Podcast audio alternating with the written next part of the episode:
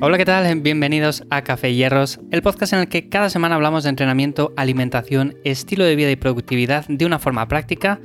Y en episodios anteriores he hablado acerca de herramientas que podemos utilizar para, de una forma minimalista, de una forma sencilla, entrenar en casa, pero hoy voy a hablar más en concreto de las kettlebells o pesas rusas, que no he hablado mucho acerca de ellas, y es una de las herramientas, uno de los materiales más cómodos, más sencillos, más intuitivos y además con los que podemos entrenar de una forma más minimalista, más funcional en casa.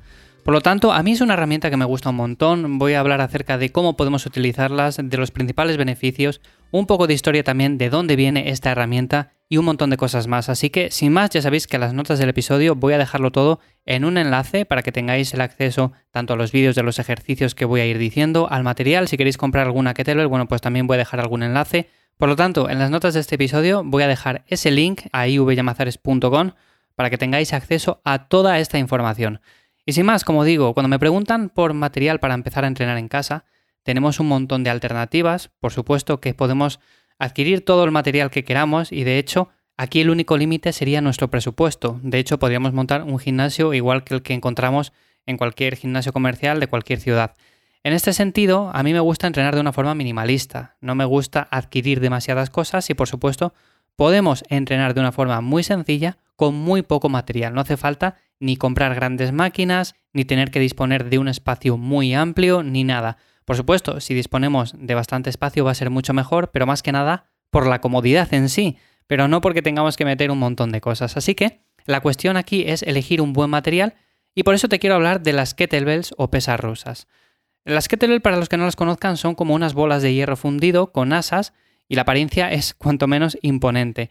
¿Y esto de dónde surge? Pues datan más o menos de alrededor del 1700 en la antigua Unión Soviética y en principio se usaban como medida de peso en los mercados locales, en las balanzas, para pesar la fruta, la verdura, las carnes, simplemente los productos locales, para más o menos tener una medida y un control, vamos, como lo hacían también incluso nuestros abuelos con la balanza un poco más rústica y demás.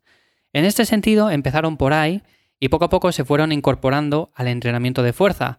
De hecho, la Armada Soviética las ha utilizado como parte de la preparación física de sus soldados y no solamente por su eficacia, sino también porque ocupan muy poco espacio y con este poco espacio que ocupan podemos hacer un gran entrenamiento en sí.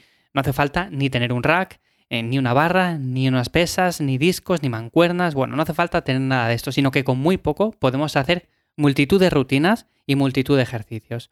Y en cuanto a los beneficios de las kettlebells son muchos.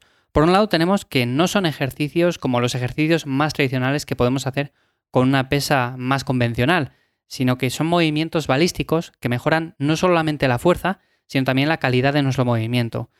Entre esos beneficios tenemos que mejoran la fuerza y la flexibilidad, eso por supuesto, pero también mejoran la capacidad cardiovascular, mejoran la concentración y la coordinación, es un excelente trabajo funcional efectivo para reducir el dolor de cuello, de hombros, de espalda. Ya sabéis que a día de hoy pasamos muchísimas horas delante del ordenador, con el teléfono móvil, encorvados, y al final, ¿qué es lo que más nos duele? Pues nos duele los hombros, nos duele la espalda y nos duele el cuello.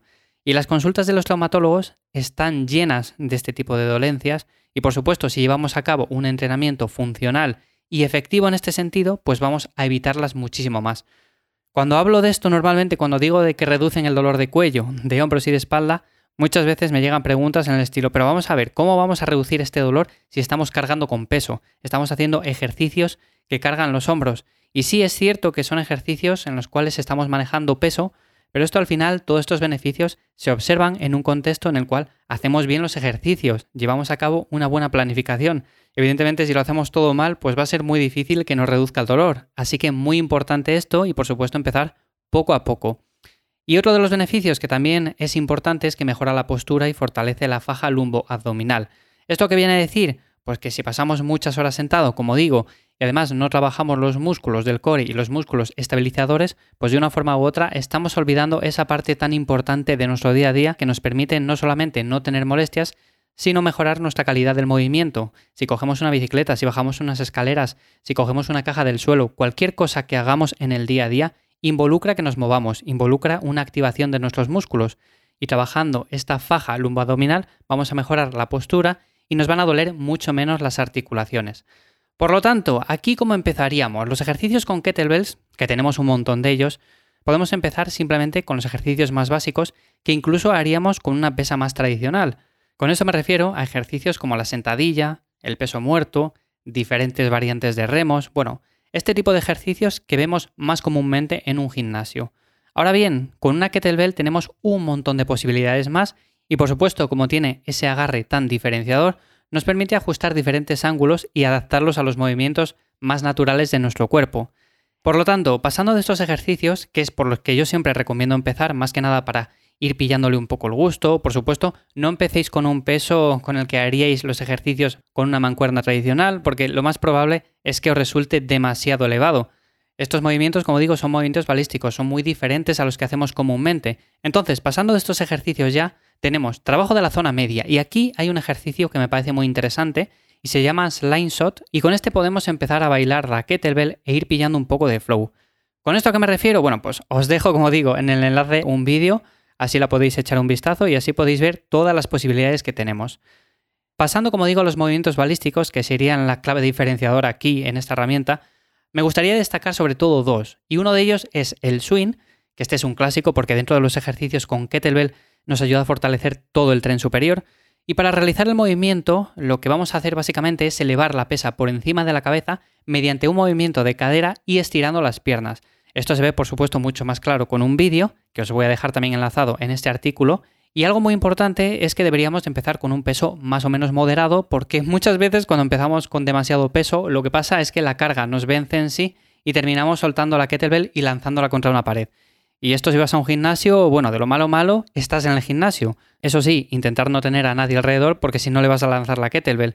Pero si estás en casa, lo peor es que igual haces un agujero en la pared o en el suelo. Y ahí sí que ya tendríamos algún que otro problemilla. Así que, por supuesto, empezar con poco peso e ir con cuidado. Este sería el swing. Y luego tendríamos uno más tradicional, como sería el clean o la cargada, que consiste en llevar la kettlebell desde el suelo hasta los hombros. Para realizar este gesto, por supuesto hay que tener un gran control sobre el movimiento, ya que al realizarlo de forma unilateral se requiere de una buena estabilidad del core. Es lo que decía anteriormente. Con la kettlebell vamos a trabajar el core, vamos a trabajar los músculos estabilizadores, que tanto se demandan en nuestro día a día y que por supuesto cuando pasamos muchas horas sentados, pues los tenemos inhibidos.